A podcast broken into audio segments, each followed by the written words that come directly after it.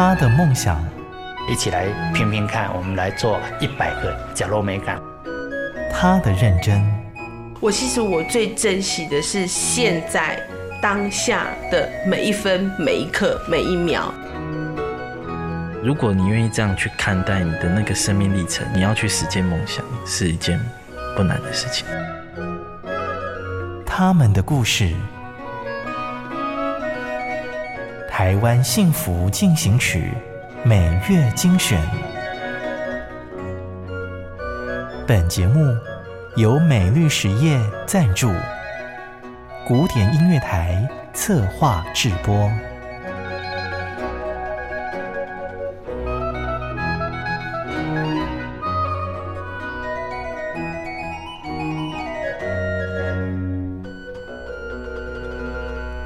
您现在收听的是《台湾幸福进行曲》，我是节目主持人廖婉君。这一集我们的采访主题是“共好，让人生更有力”。当一个人带动一群人，好就变成共好，一起做好事，快乐更加倍。接下来就跟着我进入这一集的《台湾幸福进行曲》。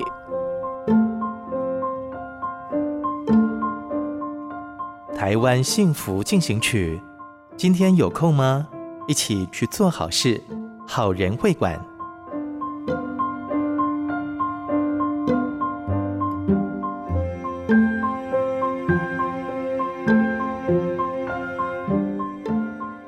大家好，我是好人运动的荣敦哈。一头利落的短发，身材魁梧。眼前的黄荣敦是好人会馆的创办人，带着一群热血分子上山下海做好事，从照顾长辈到急难救灾无所不包。脖子上的毛巾早就成了身体的一部分，让人不禁好奇，挥洒了快三十年的青春，他的初衷究竟是什么？我的年代在教书的时候已经是三十好多年前，我今年五十八岁嘛。那那个时候的处境是很少休闲活动，升学压力很高，所以学生很两极化，要么干脆就是老师眼中认为的牛头马面为非作歹，那读书的才是好学生。那那个年代因为各种的活动，青少年能够参与的事情很少，我自己很苦闷，我看到了学生很认真，可是没有机会。学业并不是年轻人发展的全部，这样。那如果说能够提供很多种活动让学生去尝试。你会有成功的经验，你就可以复制在别的事情上面。所以大自然不是那个最优秀的树才可以长得好，哦，就一场雨下去，那个苗都可以长出来。雨水冲掉了手中的粉笔灰，也让黄荣敦心底的愿景变得更清晰。他决定放下历史教科书，属于这些青少年的故事，他想带着他们亲手改写。那我那个时候就想说，我成立一个青少年公益组织，举办三对三的篮球赛、街头音乐会，然后那个规模就一下子就创了啊全花莲的记录，然后再创全国的记录，然后很快的花莲的青少年犯罪率下降七点八个百分点，这大概都是我这一辈子做，然后带头，然后后来就整个开枝散叶，变成台湾的风气。青年志愿服务可以去协协办休闲活动，灾害来了还在打篮球吗？所以，像花莲，因为每年台风从海岸山进来，受到冲击，常常就很严重的灾难。所以，我们就决定派志工去台东市街上设志工招募站，去拉台东的青少年一起去救灾。那那个时候，我经常是活动暂停，然后去篮球场上告诉那些同学说：“哎，人家都出事了，还打什么球？来当志工吧。”从休闲活动到志愿服务，每一次风吹雨打的冒险，都让黄荣敦和伙伴们的向心力更加凝聚。从我变成了我们，好人运动的价值开始在台湾这块土地萌芽生长。因为跟人民在一起，所以不想再理社会的对立。因为不想再理理社会的对立的时候，我们会有些看法更加不一样。也不是说好人运动就了不起。但是好运动的每一个参与者都自觉做了好事，从这些事情呢，很快的这些系统就扩散成青年的志愿服务。深耕台湾土地的好人会馆，多年以来协助农民处理价格崩盘的农作物。面对各种不同的水果、蔬菜，他们不只要行销，还要会变魔术。黄荣敦说：“没有不能用的东西，只有化腐朽为神奇。”落果不能吃的东西，大家用救灾的钱帮助农民做成环境酵素。三个月之后，这些落果发酵变成环境酵素，用在你的清洁剂、擦地板的这个东西，会让都市的伤害降低嘛？可是又拿到有效的东西。那这边呢，已经把本来会造成苍蝇啊、环境污染啊，或者是果园进一步更多的这个病虫害的问题减低，是因为大家尊敬农业这件事。所以农民的劳动跟农业的生产是有神圣性的。台湾人民有善性，然后我们又应该要唤起大家对这东西的尊重。就你越了解这个社会的本质，它跟土地啊、跟人，它是真实的合在一起。那如果懂得利用这些优势跟别人的困难的时候，我们的农民可以变成世界上的一个角色。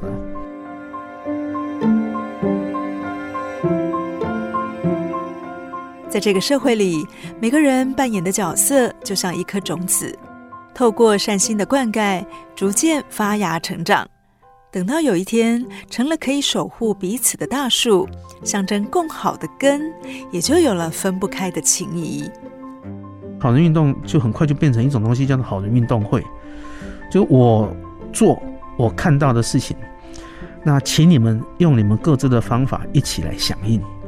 像有一年哦，我们在卖高丽菜的时候，桃园有一个太太跟我们买很多高丽菜，结果得到答案非让我非常非常的震撼。他说，因为我联络了三个太太，然后大家一直一直认为想要帮忙这个农民，所以我们决定把我们家的瓦斯炉从里面搬出来放门口。炒给所有路过的人吃高丽菜，这个就完全就是好人会馆的理想。除了与来自各地的好人合作，他们也组成机动志工小组，到处协助受天灾影响的农民，让好人会馆走进社会的每个角落，创造更多的奇迹。台风来了，台风走了，通常就一天两天，台风就走掉了。所以芭乐从那芭乐树上啊摔下来掉到地上去的时候，它其实是包着保丽龙的，所以它是有有那个降落伞这样哈，降到那个地面。那芭乐又很结实，所以它到地面的时候其实没有坏。可是它芭乐不能吃，就有一个农民呢是专业的那个有机芭乐的农民这样，然后就说啊，你们自工来哈，就帮我把这个全部都清掉，这样我的果园就可以马上恢复来整理这样。然后就大家帮忙捡芭乐，芭乐集中，然后然后哦，他说那芭乐集中要怎么做？他说你不要告诉别人了哈，等到你们都走了以后哈，我们就会把它带到秋姑峦溪那边朋友，把它丢掉这样。哎，我说你这芭乐其实没有坏，他说跟我说没有坏，那你要买吗？我说不对啊，我来试试看，所以我们就吃，没有那么甜，但是事实上把它洗干净之后呢，回去拿果汁机一打，加上一小瓢的酸梅粉，它变成高级无比的芭乐汁。所以那个时候我就在花莲的庆修院，就是我自己抢救的古籍，我就在庙里面设了一个芭乐摊，喝的人比那个手摇杯的饮料又还要便宜，所以就形成很好的助人的运动了。好像这个是很感人的，然后又可以让农民得到直接的帮助，老百姓的健康又可以好。黄荣敦除了凝聚社会的力量来协助农民之外，也走进更多需要帮助的角落。记得六年前，我们曾经采访好人会馆，听着黄荣敦诉说菜价崩盘、农民的眼泪。这些年，好人会馆又做了好多事，因为他看见许多不同的需要。讲起来，我们这几年哈，我们在帮农民的时候，就同时在做家具银行了。我们在乌来救灾的时候。有两户人家是被土石流直接冲到山沟里面，就屋子都不不存在了，然后没有家可以回去了这样。那接下来就会看到屋子里面东西往外丢，丢出来的是椅子、是床、是床垫、是衣柜、是电视，就会知道全村的人都需要哪一种家具了。在灾难发生的时候，可以从不同的地方把可以待用的，或者是堪用的家具先给他用，让他的恢复期把它缓冲成半年或一年，他存到一钱再换一些新的家具。哎，黄荣敦真聪明，急难救助有新方法，天灾后将家具暂时出借给受灾户，维持他们的生活品质。等到这些居民重新修好自己的家，出借的家具就再一次的回到家具银行。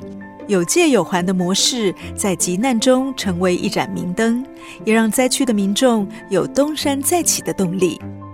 啊，就是说救灾的时候是免费赠送，但是如果大家误以为说捐给好人运动东西，啊，在没有灾害的时候就要免费的到部落去送给弱势的人，好人运动几乎不做这件事，把别人本来可以在山野里面生活的能力偷走了，那不见得是好事。这样，部落里面还有生产力。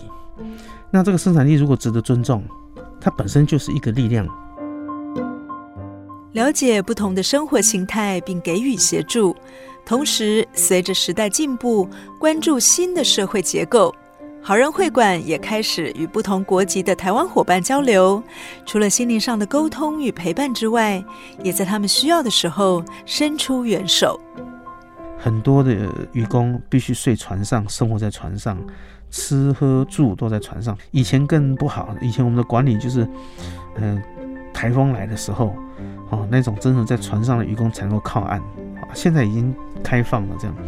那所以我们那个时候就开始把外套、夹克、帽子、围巾、手套开始留下来送给这些渔工。如果这个救灾品剩余的时候，我们就开始到渔港去发送给印尼、菲律宾，啊，有时候是越南的。这个渔工，原因是什么？因为这几个国家没有我们台湾的冬天，就台湾这个社会已经不是只是台湾人的社会。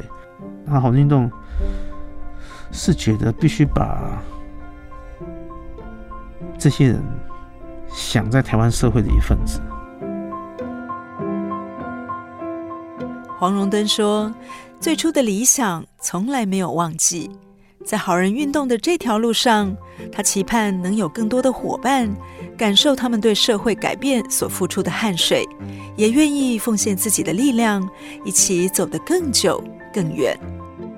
好人运动现在有两件事情需要大家帮忙啊，第一个是随时要有一群热心分子把你的肚子空出来，愿意在接受到好人的指令的时候，你就去买什么来吃。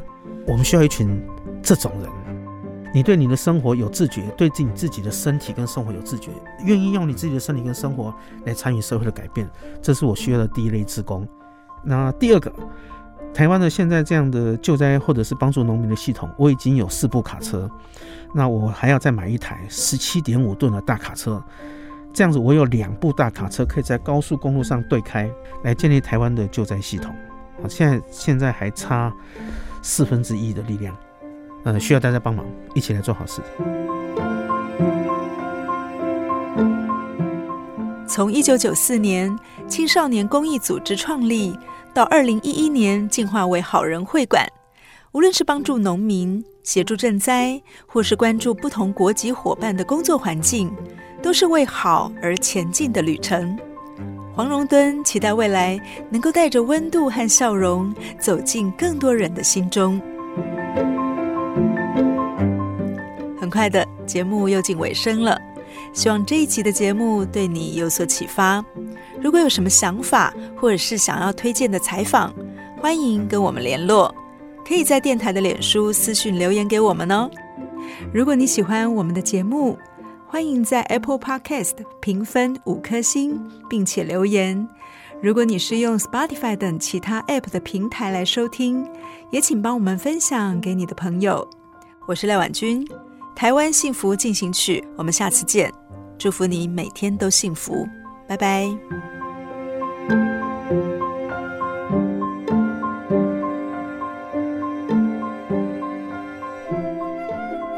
真的很感谢默默为这块土地付出的每一个人，让我觉得幸福就在身边。